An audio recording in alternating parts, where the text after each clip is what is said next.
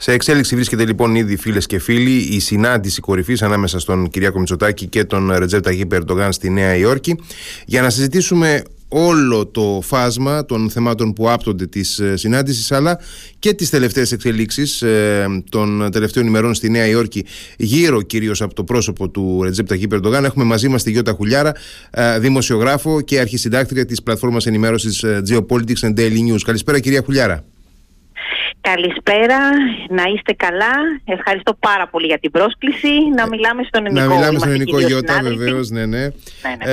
Ε, λοιπόν, ε, έχει ήδη ξεκινήσει η συνάντηση, όπως ε, αναφέρουν οι πληροφορίες από τη Νέα Υόρκη και όπως ήταν προγραμματισμένο. Ε, νομίζω ότι συνολικά, για να ξεκινήσουμε από αυτό, συνολικά ε, ο πύχης των προσδοκιών παραμένει συνειδητά χαμηλά από την μεριά της ελληνικής κυβέρνησης. Ναι. Η αλήθεια είναι ότι παραμένει συνειδητά χαμηλά και νομίζω ότι δεν υπάρχουν προσδοκίες. Εκτιμώ ότι είναι περισσότερο μια συνάντηση για το Θεαθήνε και θα επιμείνω σε αυτο Μια συνάντηση για να δουν απλά οι δυτικοί ότι η ελληνική πλευρά ναι μπορεί να συζητήσει σε αντίθεση με την Τουρκία. Και έχει τη σημασία του αυτό γιατί το πλαίσιο ε, κάτω από το οποίο γίνεται αυτή η συνάντηση δεν είναι καλό για την Τουρκία και δεν είναι μια κουβέντα που τη λέμε αυτή τυχαία για να χαρούν ναι, ναι, αυτό αξίζει, αξίζει να, το, να το εμβαθύνουμε λιγάκι. Ακριβώς, ακριβώς. Λοιπόν, να σου πω λοιπόν ότι ο Ερντογάν είναι, έχει, είναι αρκετές μέρες στη Νέα Υόρκη σε αντιθεση με τον Έλληνα Ήθελε να κάνει πάρα πολλές συναντήσεις. Είχε επενδύσει πάρα πολύ στο συγκεκριμένο ταξίδι. Δεν του έχουν βγει τα πράγματα όπως τα ήθελε. Ε, διότι δεν έχει καταφέρει να πετύχει μία συνάντηση με τον Αμερικανό πρόεδρο τον Biden. κατι που το ήθελε διακαώς για να συζητήσουν και το θέμα των F-16 και διάφορα άλλα θέματα που προφανώς θα ήθελε να το αναφέρει ο Ερντογάν. Ακυρώθηκε η συνάντηση, η προγραμματισμένη συνάντηση που είχε ο Ερντογάν χθες Τρίτη με τον Γενικό Γραμματέα του ΙΕ, τον Γκουτέρες. Ε, υποτίθεται ότι ακυρώθηκε για λόγους προγραμματισμού γιατί τα Ηνωμένα Έθνη δεν μπορούσαν, είχαν κάποια άλλα προβλήματα, ο Γενικός Γραμματέας είχε άλλες συζητήσεις, αλλά δεν είναι και το καλύτερο πράγμα να σου ακυρώνεται μια προγραμματισμένη συνάντηση, ναι, γιατί κατά τα ψέματα. Ναι, ναι. Ε, οι πληροφορίες που έρχονται από την πλευρά των Αμερικάνων λένε ότι οι Αμερικάνοι είναι ιδιαίτερα εκνευρισμένοι, ιδιαίτερα εκνευρισμένοι με το γεγονός ότι δείχνει η Τουρκία να μην κρατάει τις υποσχέσεις της και μάλιστα είχαμε αναφέρει στην εκπομπή σου πριν από ένα μήνα ακριβώς, στις 21 Αυγούστου που είχαμε βγει και είχαμε ε, ότι οι Δυτικοί δεν είναι χαζοί. Βλέπουν όλα αυτά τα πράγματα που συμβαίνουν με την Τουρκία και βλέπουν ότι το ρολόι χτυπάει αντίστροφα και φτάνουμε στον Οκτώβριο και ο Ερντογάν δεν έχει κάνει τίποτα για να δώσει το ναι για την ένταξη της Σουηδίας στο ΝΑΤΟ. Από τον Ιούλιο που είχαμε την υπόσχεση, δεν έχω, έχουμε, φτάνουμε σχεδόν στον Οκτώβριο σε λίγες μέρες, σε 10 μέρες περίπου και ο Ερντογάν δεν έχει πει το ναι. Όχι ο ίδιος ο Ερντογάν, το δικό του, η τουρκική εθνοσυνέλευση, Μάλιστα, το κοινοβούλιο του. Αν μου, αν μου επιτρέψει μια μικρή διακοπή, ε, ε, τον, τον είδα και σε μια συνέντευξή του σε αμερικανικό ε, τηλεοπτικό δίκτυο, στην οποία μάλιστα mm. εκνευρίστηκε κιόλας γιατί η δημοσιογράφος του έκανε ερωτήσεις όπως κάνουν έτσι, ε, με, έναν, με ένα ζωντανό ύφος οι δημοσιογράφοι στα αμερικανικά δίκτυα και τον διέκοψε κάποια στιγμή και εκείνος εκνευρίστηκε πάρα πολύ ε, σε ερωτήσεις για τα ανθρώπινα δικαιώματα στην Τουρκία.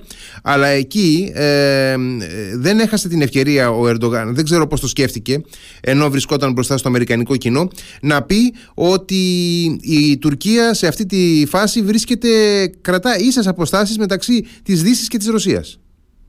Ναι, δεν έχασε την ευκαιρία. Βέβαια, ο Ερντογάν έχει την αίσθηση ότι το αμερικάνικο κοινό είναι το δικό του κοινό. Και οι δημοσιογράφοι με τους οποίους μιλάει στις Ηνωμένες Πολιτείες είναι οι δικοί του δημοσιογράφοι, που κακά τα ψέματα οι δημοσιογράφοι στην Τουρκία δεν έχουν την ίδια άνεση στις ερωτησει Ε, δεν τα έχει συνηθίσει αυτά. Ο Ερντογάν έχει συνηθίσει διαφορετικά. Ο Ερντογάν χτυπάει καμπανάκια αυτή τη στιγμή φίλε μου, στην Ουάσιγκτον και συγκεκριμένα προς την κυβέρνηση Biden γιατί θεωρεί ότι δεν κρατάνε ίσες αποστάσεις στο θέμα με στις σχέσεις με την Ελλάδα. Θεωρεί λοιπόν ότι έχουν την Ελλάδα ως αγαπημένο παιδί και αυτόν τον έχουν στην απέξω. Δεν έχει να προσφέρει και τίποτα αυτή τη στιγμή ο Ερντογάν, δηλαδή δεν μπόρεσε να πάει τη συμφωνία για τα σιτηρά που ήθελε να πάει και να την επιδείξει στη Γενική Συνέλευση του ΟΗΕ ότι να εγώ ξέρετε έχω σχέση με τη Ρωσία και έφερα πίσω τη Ρωσία στη συμφωνία με τα σιτηρά. Οπότε είναι κάπως περίεργη η, η θέση του και κάπως περίεργη κατάσταση. Το μεταξύ και στη χθεσινή του ομιλία ε, που μίλησε στον ΟΗΕ δεν ήταν καλύτερα τα πράγματα. Μίλησε υπέρ ε, της ε, κίνησης της εισβολής των Αζέρων ε, στην αρμενια Ε, ήταν δηλαδή αρκετά προκλητικός. Και όλα αυτά δεν ακούγονται καλά στο δυτικό κοινό. Τη στιγμή που υπάρχουν προβλήματα υπάρχει η ρωσική εισβολή στην Ουκρανία σε εξέλιξη. Έχουμε και πάνω στον Κάφκασο αναταράξεις και ένταση ε, και χειρία τέλος πάντων από σήμερα το πρωί αλλά είχαμε μια εισβολή των Αζέρων στον αρμένικο θύλακα οπότε όλα αυτά δεν χτυπάνε καλά στη Δύση τη δεδομένη χρονική στιγμή.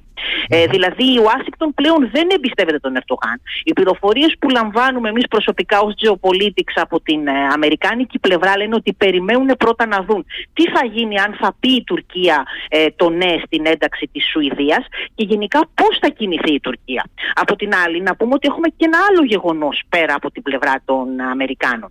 Στις 13 Σεπτεμβρίου είχαμε ψήφισμα από την Ολομέλεια του Ευρωκοινοβουλίου εναντίον της Τουρκίας που έλεγαν ξεκάθαρα πλέον οι ευρωβουλευτές ότι δεν υπάρχει κανένας λόγος η Τουρκία να συζητάει το θέμα της υποτιθέμενης ένταξή στην Ευρωπαϊκή Ένωση, κάτι που ούτως ή άλλως η Τουρκία δεν το ήθελε ποτέ, το έκανε για λόγους καθαρά κονδυλίων.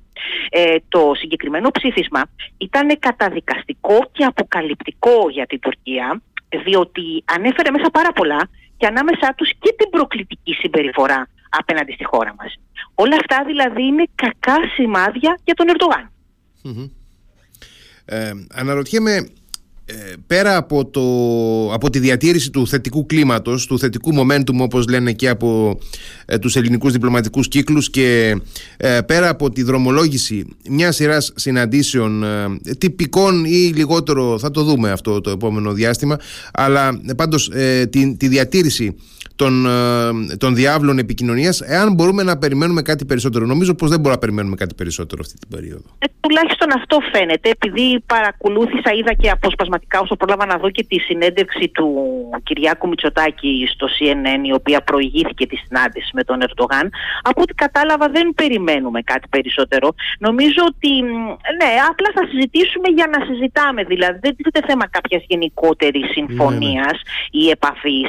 Ε, νομίζω ότι ο σκοπός είναι να υπάρξει μια ηρεμία, να έχουμε μια ήρεμη κατάσταση στο Αιγαίο. Μπορούμε να συμφωνούμε ότι διαφωνούμε, είπε ο Μητσοτάκης. Μα ότι, ότι διαφωνούμε νομίζω το γνωρίζουν όλοι. Δεν υπάρχει κάποιος πάνω στον πλανήτη που δεν γνωρίζει ότι διαφωνούμε με την Τουρκία. Θα πρέπει να είναι εκτός ε, της γεωπολιτικής πραγματικότητας. Ε, Βασικά ε, δεν νομίζω ότι έχουμε να πάρουμε κάτι εμείς από τον Ερντογάν αυτή τη στιγμή. Νομίζω ότι ο Ερντογάν είναι αυτός που προσπαθεί να πάρει και να εκμεταλλευτεί τις συναντήσεις και τη σημερινή συνάντηση που είναι σε εξέλιξη με τον Έλληνα Πρωθυπουργό αλλά και τη χθεσινή είχε μια εξίσου σημαντική συνάντηση χθες με τον Ισραηλινό Πρωθυπουργό τον Νετανιάχου. Αναμενόμενη εδώ και δηλαδή πολύ καιρό συνάντηση. Ναι, είναι η πρώτη συνάντηση, να πούμε, Γιάννη, των δύο πολιτικών. Δεν είχαν ξανασυναντηθεί. Υπήρχε μια πολύ άσχημη σχέση από το 2010 και έπειτα ανάμεσα στο Ισραήλ και στην Τουρκία με τα γεγονότα που είχαν γίνει ε, τότε με το τουρκικό πλοίο που πήγαινε το Μάβι Μαρμαρά, ναι, ναι, ναι, ναι. Ναι, ναι. Και όλα τέλος πάντων αυτά. Υπήρχε μια μεγάλη ένταση η οποία φαίνεται να να έχει εξαλειφθεί το τελευταίο διάστημα. Είχαν γίνει πολλές προσπάθειες από το 20 και μετά, γίνονται προσπάθειες τα τρία τελευταία χρόνια.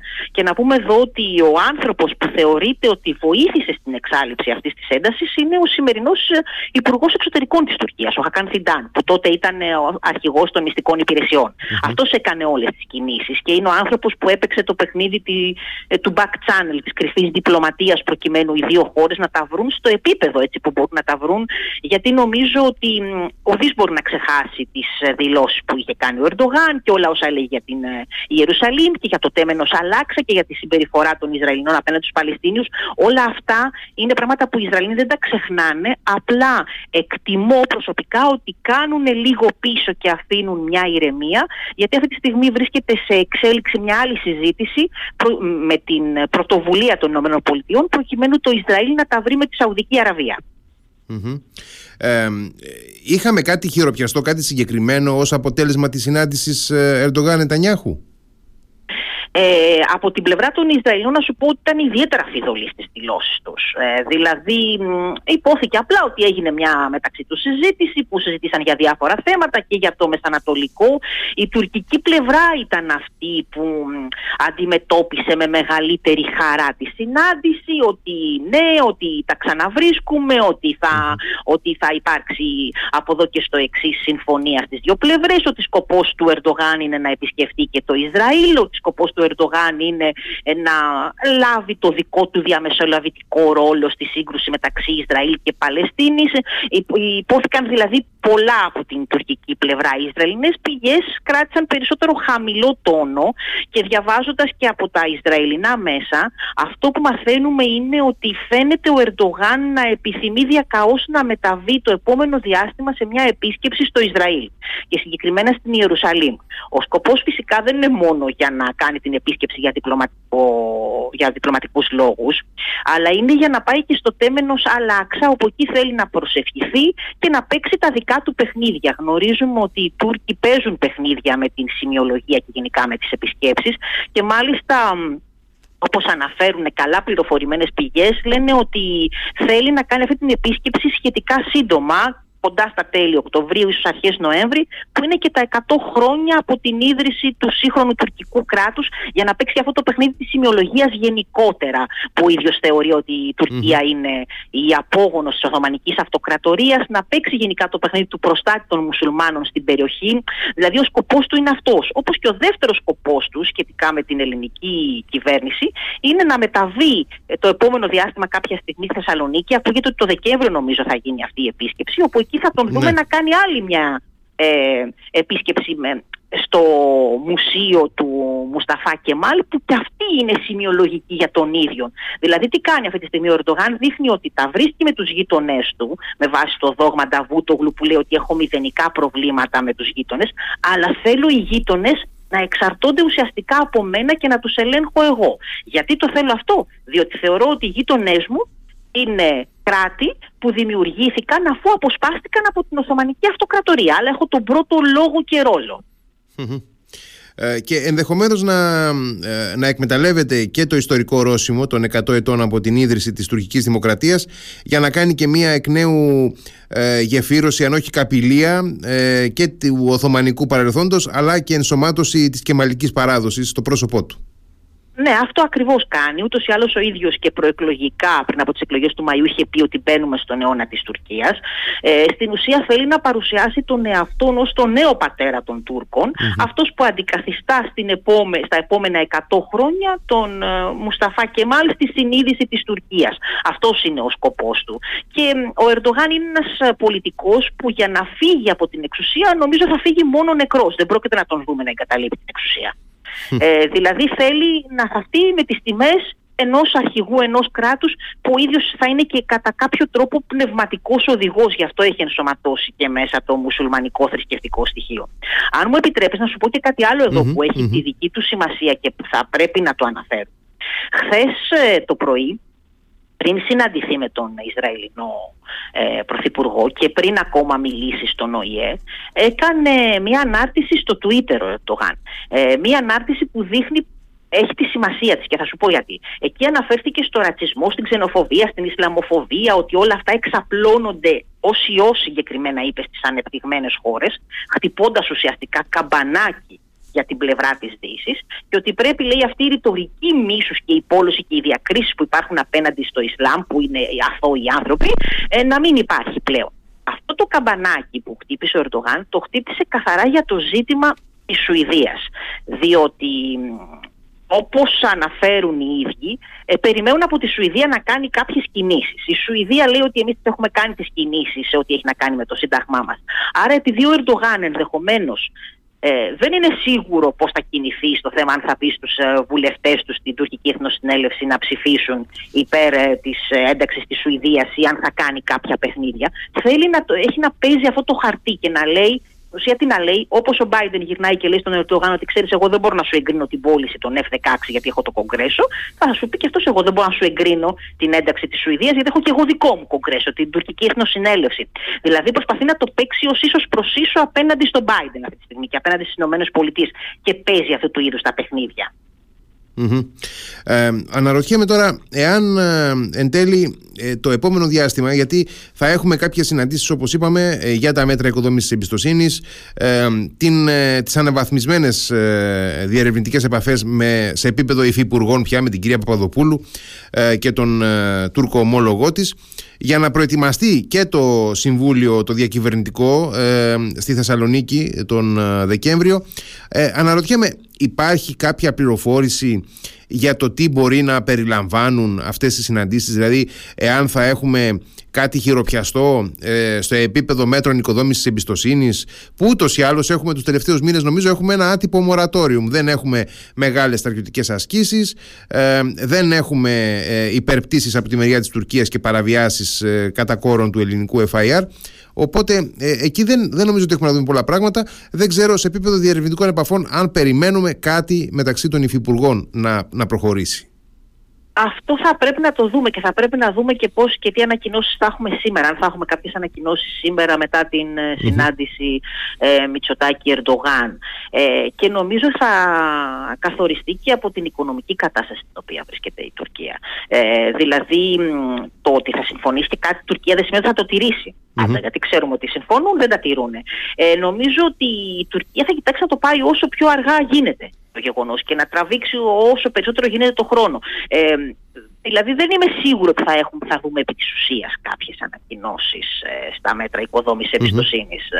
Ε, γιατί ξέρεις η Τουρκία δείχνει και τη δική της ερμηνεία όταν αναφέρει κάποια πράγματα. Ε, συνήθως λέει και μετά ξελέει ή σου λέει εννοούσα κάτι άλλο ή εσείς δεν τηρήσατε τις δικές σας ας πούμε δεσμεύσεις. Ε, ε, κάνει κάτι τέτοια. Εγώ προσωπικά κρατάω πάρα πολύ μικρό καλάθι και σε αυτό το ζήτημα και στα, mm-hmm. στις συζητήσεις που έχουν να γίνουν σε επίπεδο υφυπουργών, υπουργών ή άλλων ειδικών συμβούλων τέλος ε, οπότε διατηρούμε λοιπόν σε κάθε περίπτωση όπως είπες και εσύ πολύ εύστοχα μικρό καλάθι ε, κρατάμε για το τι πρέπει να περιμένουμε το επόμενο διάστημα. Στην καλύτερη περίπτωση νομίζω ότι αυτό το οποίο θα εξασφαλιστεί σήμερα και στις επόμενες συναντήσεις είναι η παράταση αυτής της περίοδου ε, ε, ύφεσης των εντάσεων ε, και ε, εν πάση ε, επιφανειακού διαλόγου μεταξύ των δύο πλευρών. Η οποία παράταση γίνεται γιατί η Τουρκία έχει ανάγκη τα χρήματα. Έτσι και έχει ανάγκη από επενδυτές. Ε, γι' αυτό ήδη είχαμε και τη συνάντηση με τον Έλλον Μάσκ ε, ανάμεσα στον Ερντογάν και στον Έλλον Μάσκ. Ο Ερντογάν θέλει οπωσδήποτε χρήματα να πέσει ζεστό χρήμα στην αγορά. Έχει τον Μάρτιο, αν δεν με απατάει η μνήμη μου, ε, αυτοδιοικητικές εκλογές. Ε, μεταξύ Μαρτίου τέλος πάντων και Μαΐου έχει αυτοδιοικητικές εκλογές. Οπότε εκεί θέλει να ρίξει χρήμα για να μπορέσει να πάρει από, το, από, τους, ε, από την αντίπαλη, από την αξιωματική αντιπολίτευση να πάρει τους μεγάλους Δήμους που τους έχει αξιωματική αντιπολίτευση. Μιλάμε για την Κωνσταντινούπολη, μιλάμε για τη Σμύρνη και μιλάμε και για την ακυρα Να μπορέσει δηλαδή να βάλει τους δικούς του υποψήφιους, τους οποίους και θα τους ελέγχει. Ε, Επομένως, εφόσον αυτή τη στιγμή έχει ανάγκη από χρήμα, λογικά θα παίξει το καλό παιδί. Βέβαια, Υπάρχει μία, όχι δεν είναι πληροφορία, είναι είδηση, είναι γεγονός ότι η κινέζικη εταιρεία Alibaba θα θα επενδύσει στην Τουρκία.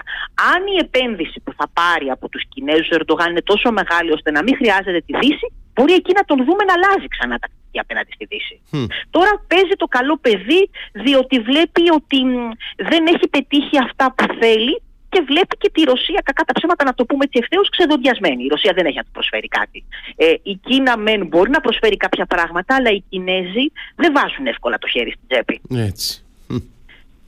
Οπότε παίζονται τα, αυτού του είδους τα παιχνίδια. Γι' αυτό βλέπουμε ένα καλό προς τη Ερντογάν. Γιατί χρειάζεται οπωσδήποτε επενδυτές από τη Δύση. Όποιος και αν είναι αυτός ο επενδυτής που μπορεί να έρθει από την ε, Δύση.